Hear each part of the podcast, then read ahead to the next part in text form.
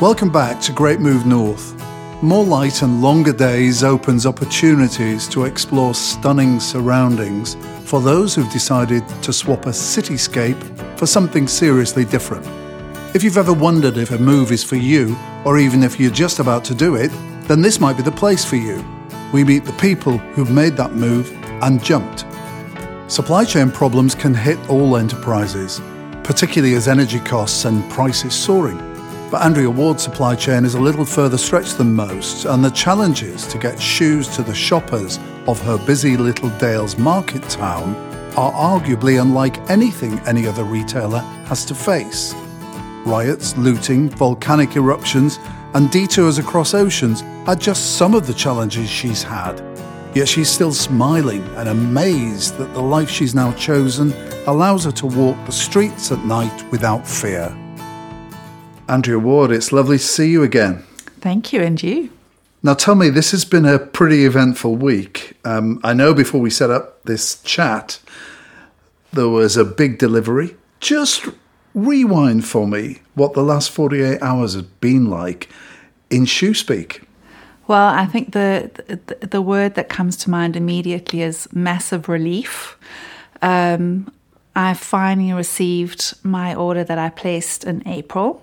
So it should have been here about two or three months ago.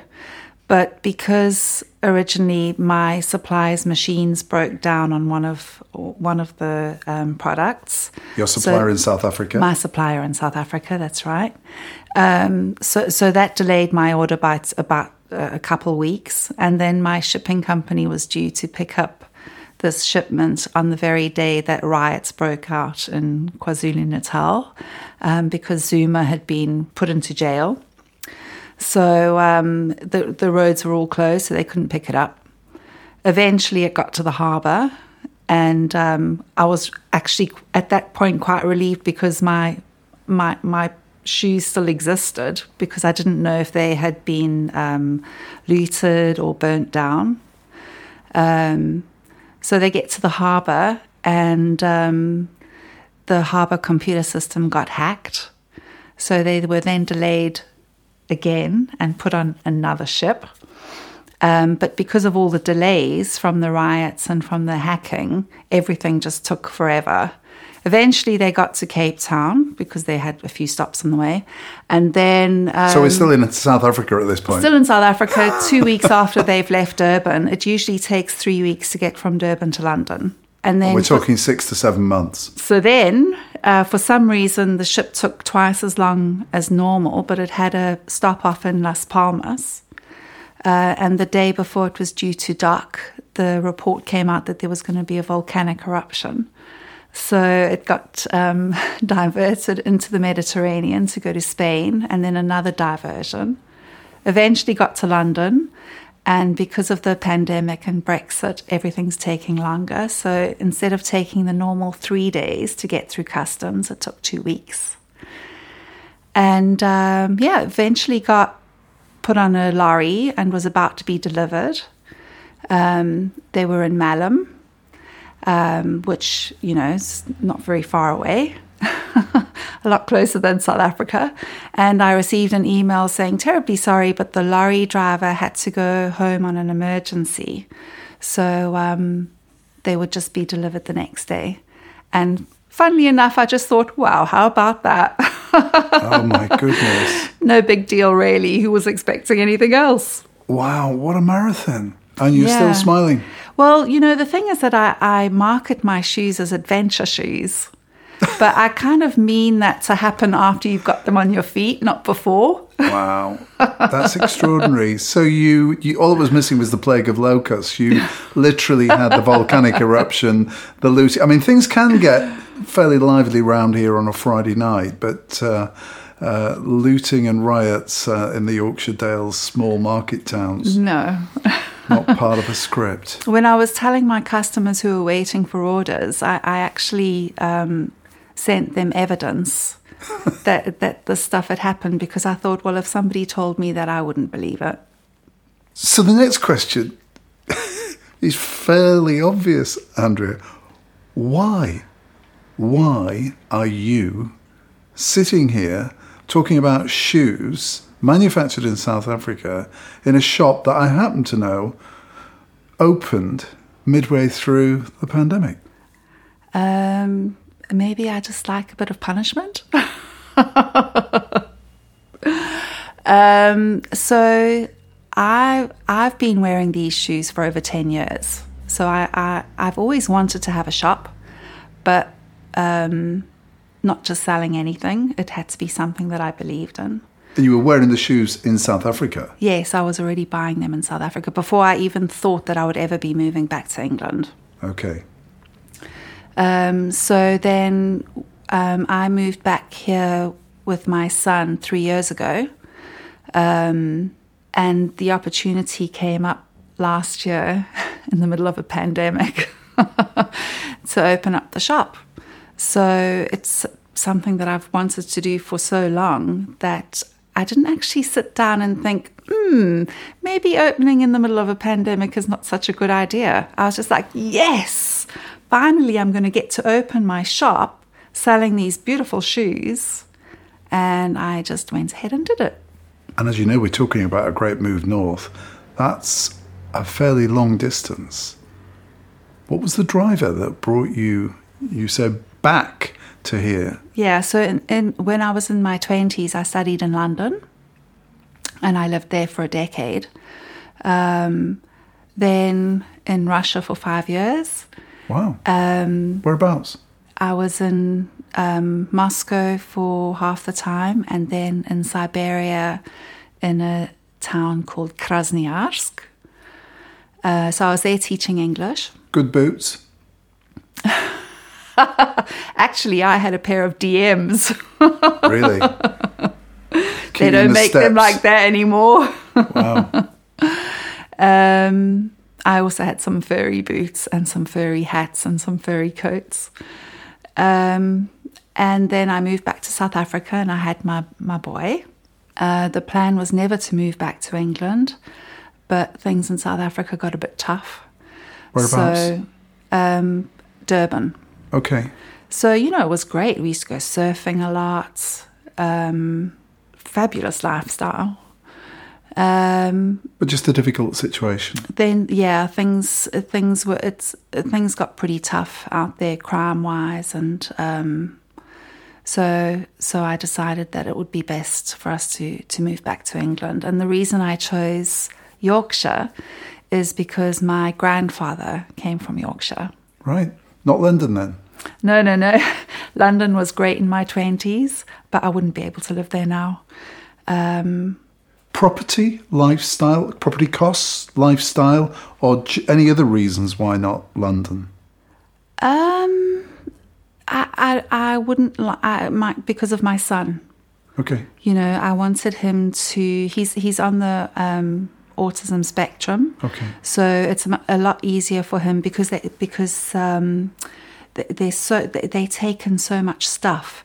So I thought a little rural town somewhere where he could just walk to school, yeah, um, and have a very simple life uh, would be the best. And um, it is. Wow. Well, that's lovely. So you came back here from South Africa three years ago. Um, nobody. This is all before the pandemic and everything that's who would have thought. Yeah. yeah. What did you do then before you started this adventure? Did you just um, in South Africa? No, in in um, when you came back to the U K. Um, I was just kind of chilling out, looking around, seeing what was going on. I, w- I was um, working with a few charities. Okay. Um, getting to know people, getting to know because it's the first time I've lived in a small town. I've always lived in cities and suburbs. Um, so that was quite a, a bit of a culture shock. What was the biggest difference? Um, because everybody knows everybody. So just walking from one side of town to the other side, you bump into people that you know. And I didn't actually know how to deal with that at first. Is it a good thing or a bad thing? It depends who the person is that you're bumping into. Yeah, yeah. Uh, generally, I'd say it's a good thing, um, but it w- it just took a little bit of adjusting to. Um, I, I I was so used to um, not ever being noticed, that's, um, I, you know, I remember taking the train to Morecambe one day just so that I could walk down a street and know that nobody would know who I was. The metropolis of Morecambe. It was nice to see the sea. And do you miss that from Durban? Um, I do, yeah, but it's been replaced with the hills, um, which roll like waves, you know. Um, so I love going walking, and walking's a lot less dangerous than surfing. I, I had a surfing accident just before we came over, actually, um, the the day before my fiftieth birthday. Um, I went for a bit of a tumble, and my um, fin slit my leg open. Um, twenty stitches later, so I couldn't walk for a few months after that. So I didn't really, you know, not not surfing was all right. Now, we started that. talking about the most recent forty-eight hours, and I happen to know that the last eight of those hours have been pretty hectic as well. Well, I've been un- I've been trying to unpack my shipment, but because so many people were waiting for their stock, th- their boots and stuff, they've all been coming in to fetch them, and then seeing other stuff that they didn't know was coming in and trying those on. And a lot of people have come in for their one item and ended up buying two or three. So, um, wow. which which is a lot of fun, you know. We it, it's like a big shoe fest. We're surrounded so, by boxes from your shipment. You've not had an opportunity even to completely unload, unpack them all yet. No, and people are half. coming on saying, coming in saying, "My boots, are they ready for walking?" Yeah, yeah. Wow, best day business wise. Oh yeah, like by far. Wow. Well, congratulations. Thank congratulations, you. Andrea. And is that is that down to um, the the counterintuitive notion of having a shoe shop opening in a small town like this, when we're told that the retail crisis has meant that everybody has to buy everything online and no shops um, uh, can survive? Well, the advice I was given was that I met three really good criteria for opening up a, a shop.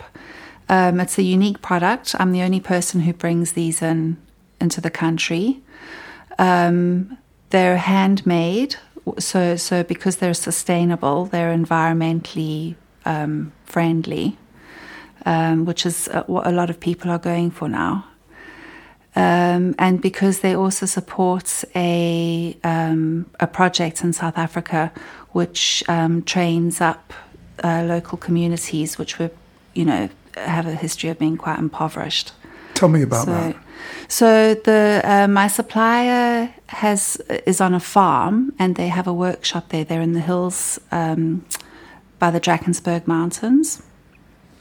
And they started just after apartheid. Um, they decided that the best way to support the local community was to create a little workshop where they could teach them skills um, and give the local community jobs. Um, so, uh, um, Amanda, who, who who runs the company, who owns the company, she doesn't actually deal with the shoes very much, but what she does do is uh, the kids of all her um, employees, she takes them to school to extracurricular activities. She sits with them and does their homework. That's amazing. How many people are employed, do you know? I think it's about ten or twelve in the workshop. Yeah. And then they've also got a shop where they, I think that, that that's another three or four people. And since I've left South Africa, they've also started a, a like a backpackers. So they have people staying there. So they've also employed people to, to work in the backpackers, and they've got a little restaurant thing there. So I haven't seen it. I, I'd actually quite like to go back to South Africa and have a look at everything that they've done. Sure, sure. So um, those employees then, are they literally working the leather and handcrafting and stitching uh, the shoes and boots, which are eventually, you know, dodging uh, pandemics and floods and plagues and volcanoes, making their way to the Yorkshire Dales? Yeah, so what they do is they have patterns that they work to. So they, they'll cut the, the leather out. um, and then sew it uh, with a machine, um, but hand, but but not. It doesn't go in one side and come out the other side. Somebody actually holds it as it goes through the through the machine to do the stitching, and then somebody else will put the sole on. So they they do use some machinery, sure. But it's all um, it's with them using their hands with the with the machine. I mean, you know, any cobbler will be using a, a sewing machine to sew to sew their shoes up. And how are they being received by fell walkers, for example, in this part of the world? Because there's plenty of suppliers through the Yorkshire Dales so, and, so and these, the Lake District. These offer, what they offer is, um, because because it's all natural, it's all, you know, the leather's all a natural product, your foot can breathe. Mm.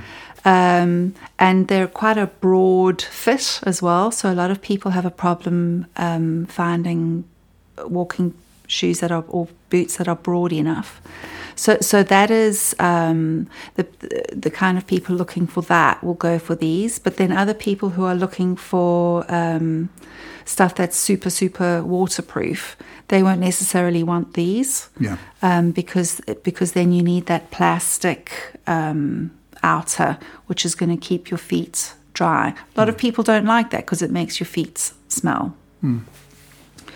So, you know, there's always a give and take with whatever whatever you decide. And I can see other natural products around us here.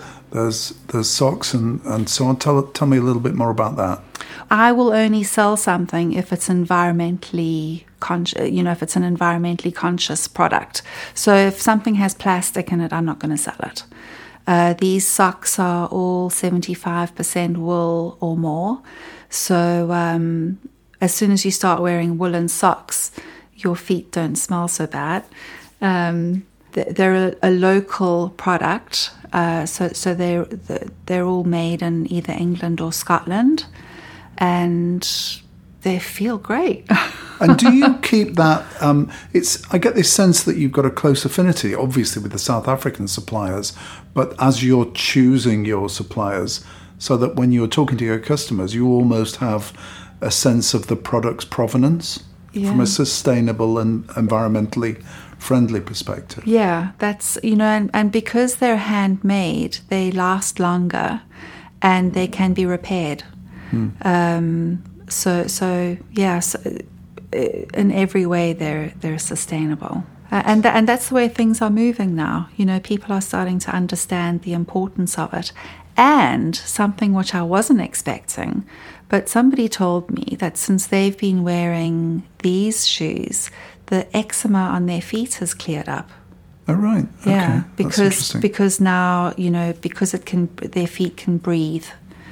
Well, so. I was I was going to ask you about your customers. So tell me a little bit more about, because you've started from scratch, you've built a customer base against all odds, you've got a year under your belt, which is amazing in the context of the pandemic, and you've clearly um, built some loyal customer following. Where are the customers coming from? I'd say fifty-fifty. Some of them, have, half of them are locals, yeah, and the other half are people who are travelling, because Settle's a tourist town. Sure. So, um, you know, they'll, um, some people are just really shoe people, and they'll come in and buy two or three pairs of shoes because they know that they're going to be unique. Um, they're super comfortable. Um, Yeah, and and then, you're the only supplier in the U K. Yeah, from this township near Durban. Well, it's yeah, it's in Howick. Yeah, so I'm the only one bringing them in. How have the how have the other retailers um, treated you? Because this is a small community. You're completely new to the uh, to the area. How have you found um, you've been received? Well, uh, we've got a really good cobbler in Settle called Dan Nelson. Um, and before I before I decided to open, I went to see him and asked him how he felt about it. And he said that he didn't consider me as competition because his um, his products are all bespoke. So you actually go into his shop, he measures your feet, and he makes a pair of shoes for you but he's got a three-year waiting list. So it's not as if he's struggling for for customers. Um, and he's also very environmentally conscious. So the more people who wear handmade shoes, you know, the happier he is too. Um, and then the business across the road from me, they sell, I think they've got some handmade shoes in there, but most of theirs are machine made. Okay. So I'm not really in competition with them either. Okay. Um, and we send customers, you know, I send customers to them if they're looking for waterproof stuff that I can't offer. And they send customers to me. So on the Welsh border, we've got Hay on Wye as the book town. On the English, further up in Cumbria, we've got Sedbergh as the book town. Is this the shoe town? It looks like it's going that way, doesn't it? The draw then back to South Africa. Initially then, back in South Africa, it was good. Yeah, it was great. I loved being back there. It was nice to be with my family as well. Um, and, and it was really nice to bring my son up in a very outdoorsy way. You know, he cycled a lot. We surfed. Yeah, so so I think those those first years were quite important um, physically. And also there was not so, so... We didn't even have an internet connection at home. Right. So he spent the first twelve years of his life reading books because we didn't have a T V either. Um, I don't think he's picked up a book for a while um, because now he's he's very into his computers. So the situation then obviously started to change. You touched on Zuma earlier on. You touched on what happened and that led eventually to the move here and for the best interests of you and your family. Um It's interesting, isn't it, looking back on those moves, the instability or upheaval politically, um, and then you come back to the U K. um, has has that sense of stability provided a new anchor? Is it different? What is the what is the contrast? I remember when I first got back, thinking how it felt like being turned upside down and inside out. Because culturally it's completely different. Um, you know, South Africa, you, you can't walk down the street. It's too dangerous. So you have to drive everywhere. And here I am in Settle, where I live five minutes away. I don't even have a car. There's no public transport in South Africa. Uh, here, one of the reasons I chose Settle was because of the, the train and the, the bus access.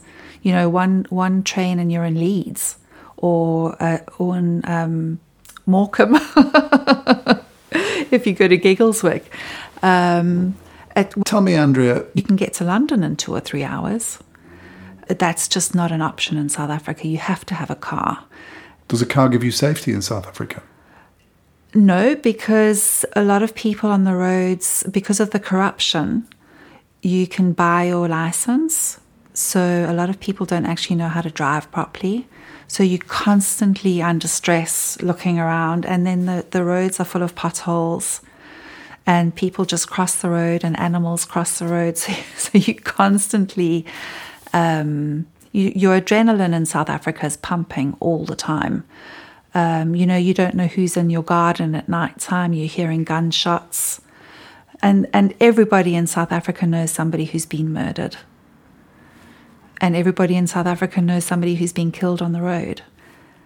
So it's, um, you don't really, I didn't really realise it until I moved back here, how buzzing on adrenaline I was. It took me a while to, to come down out of it. And I remember waking up in the middle of the nights and it was so quiet. And I would just take this deep breath and just love it. And I used to go walking around at night as well, just because I could. Really? Mm. And what about the cultural fixes here? Um, culturally, it's very different. I, I have to be um, um, very careful about what I say um, because P C is really big here and it's really not big in South Africa at all. People just kind of, you know, blurt stuff out. They don't think about what they're going to say. Um, and sometimes I... Um, I stick, I'm sticking my foot in my mouth, but people are quite forgiving. the, the British are very, very kind. Um, well, they're well-shod feet that you're putting in there. Indeed. And that, obviously, that that tolerance, that approach um, to engagement with the people that you meet. I'm just interested in the compare and contrast with the three-way with Russia. So you've gone Russia, South Africa, and back to here. What an extraordinary journey. I lived in Miami as well for a year when as I was twenty. that was a, that was an experience as well. So we'll throw in London, Miami, and then and the Yorkshire Dales. It's um, it's amazing, but the um, the adrenaline-driven gunshots are, are, are missing here in the middle of the night because you're strolling about in your wonderful handmade sustainable shoes and boots. Um, what about the other cultural experiences, you know, music or theatre or drama or anything? There's Art. Just so much available here. You know, in, in every way there are so many opportunities. Um, you know, my, the, the, the stuff that my son has access to at school, Um, you know, because he, he, he loves his physics and his math. So in their physics classroom, they, they have, you know, and it's a, it's a government school. I don't even pay to send him there. Um, and also because he's on the autism spectrum, that's a huge difference as well here. Um, you know, he, he, he they're so switched on at school uh, and they make massive allowances for for kids like him. And also he's he he's his whole little group at school, that they're all kind of they, they all hang out together, and they they're all on the spectrum, so he's met others who are like him. Would that would that sense, it's hard to tell, but obviously had you chosen London or the commuter land, would that sense of stability, do you think, have been as easy for your son? No, I don't think so. I, I, I think one of the reasons I, I chose Settle was because, you know, I looked at crime statistics before we moved over. Yeah, so and Settle was, um, well, this whole area, because originally I was going to move to Skipton. But yeah, no, I, I checked out the, the crime statistics, and they're a lot lower around here than most other places in the country. Well, you've had an extraordinary journey. Um, and an extraordinary few days. Uh, congratulations on getting your shipment here oh, in yes. one piece, and Thank also um, the queue of customers today, and long may it continue. Thank you so much. Lovely to chat to you. Thank you, Andrea. Thank you.